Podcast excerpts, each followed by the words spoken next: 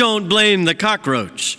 At a restaurant, a cockroach suddenly flew in from somewhere and landed on a woman patron.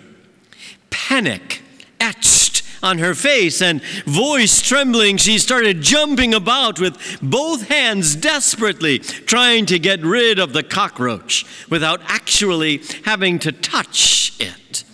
She finally managed to push the cockroach away, but it landed on another woman at her table. Now it was the second woman's turn to continue with the drama. A waiter rushed forward to their rescue. In the commotion, the cockroach soon landed on the waiter, but the waiter remained calm. He watched the cockroach, and at the right moment, he grabbed it with his fingers and threw it out of the door of the restaurant. Peace suddenly restored, and everyone returned to their tables. But consider the scene for a moment. Exactly what was it that caused the hysterics? The cockroach? If so, why was the waiter able to respond to the situation to near perfection without any chaos? No anxiety on his part. Oh, it was not the cockroach, but the inability of those people to handle the tumult caused by the cockroach's presence that caused the chaos and the uproar. When confronted by another person's anger, it's not usually the shouting or the tension that causes the stress it's our inability at that moment to respond to the problem. It's not the traffic jam or the sales clerk's incompetence or the computer freezing up that are disturbing. It's our inability to deal creatively and effectively with the situation. More than the problem, it's our reaction to the problem that creates most of the chaos in our lives that I took from a speech by Sundar Pichai, the CEO of Google Inc. See, every life is burdened, using Jesus' work, um, word from the gospel today. Every one of us, our life has burdens. We're burdened with disappointments, hurts, quandaries, predicaments, and all kinds of situations every day that we can't control pandemics, heat waves, no control. But Jesus invites his listeners, all of us, to embrace the sense of fulfillment and purpose that can only be realized by learning his example. His example to take on his yoke of service to one another as we journey to the dwelling place of God. In my time here over these years, you've heard me preached frequently about that differentiation between those two words of respond and react. See, most of us react to life. Someone says something, we say something back. Someone does something, we do something back. We react to life. And Jesus, on the other hand, even when they tried to trip him up, to catch him, to somehow get him to stumble and give the answer that they wanted each and every time. He doesn't raise his voice, doesn't wave his hands up in the air doesn't scream and yell. He responds. He simply answers the question that they ask, usually with another question, which then leaves those who asked the original question most of the time stumped and speechless.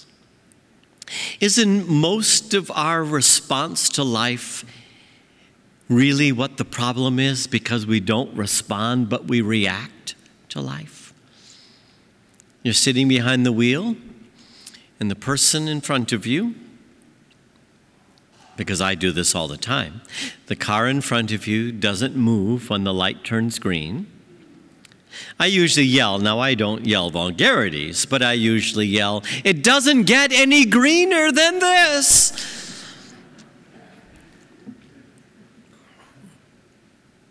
Of course, it has no bearing on the person driving the car in front of me. And usually it's just because of me that I could have left four minutes earlier and then I wouldn't be in such a rush.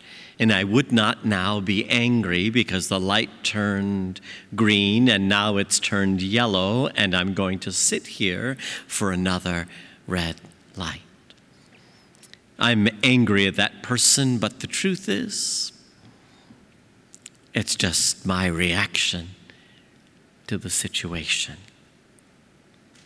See, most of our problems, I think, most of our labors and our burdens, we take upon ourselves. We do it to ourselves. That old adage, being our worst enemy. Right? How often have we told people, oh, don't worry, yes, I can do that that's fine. And then we're mad as heck. Why am I doing this?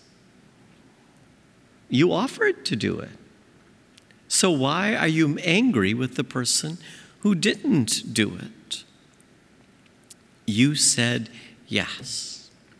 My first Christmas at St. Dominic downtown decided, as you know, most of the decorating I do.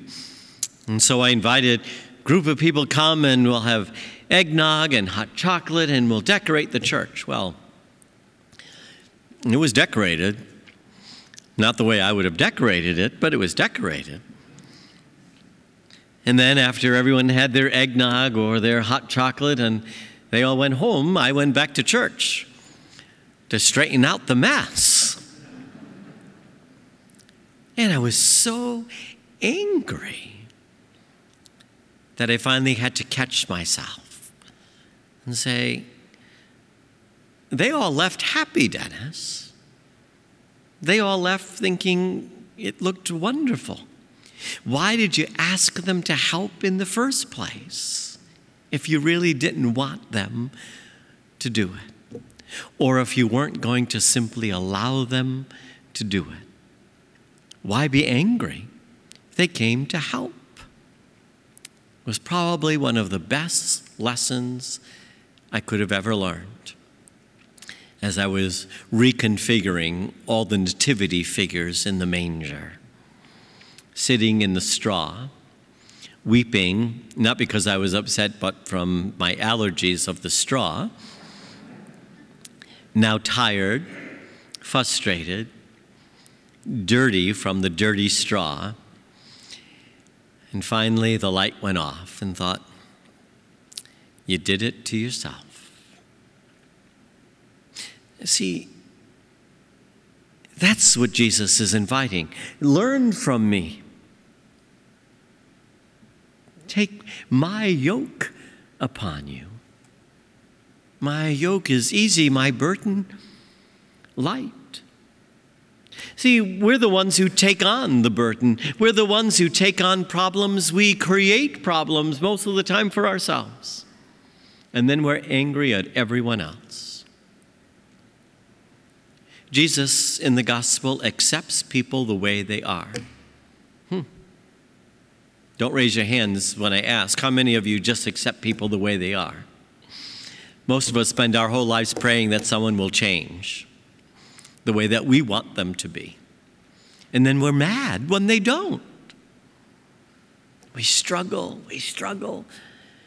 We struggle with ourselves, we struggle with other people. Other people are struggling. Now it's our burden. And then we discover they resolved it 10 days ago, but we're still praying for them and still horrified by what they're going through. Oh, I forgot to call you and tell you it, everything worked out just fine, Father. Oh, thanks.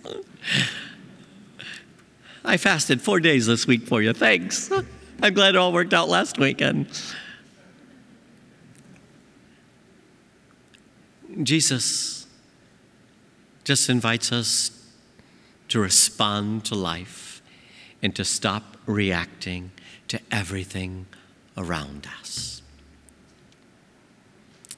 It's so easy respond, react. It's easy to know, it's hard to do. But to be Jesus' follower is to take his example into our lives. That's why he uses the image of the child. They don't tend to burden themselves, we burden them. Aren't you nervous? Aren't you afraid to go on the stage and have to sing in front of all those people? They weren't until we just told them that they should be nervous singing in front of all those people. See, the child just responds. You ask a question, they give you an answer. But we're the ones who don't always like the answer that they give us. So then we're upset. Like my mom, always asking me questions. I always gave her an answer. Then she'd always say, Well, don't tell me that. Well, don't ask the question. If you didn't want to know, Mom, why did you just ask me? Well, I was hoping you'd give me a different answer. you asked because you probably knew what I was going to say. I just proved you right. Jesus says, put it all down. Put all your burdens down. So tonight, whatever you came here with, whatever you've been dragging around with you, that might not even be yours worthy to be dragging around with you, probably is someone else's. Some situation that you've gotten yourself into, something that you just can't let go of. Jesus says, just put it down. Yoke yourself to me, not to someone else, not to someone else's problem, not to someone else's anger, not to someone else's loss. Just yoke yourself to me. Let me walk with you. Let me give you what you need. One step at a time, one breath at a time. And remember, please, don't blame the cockroach.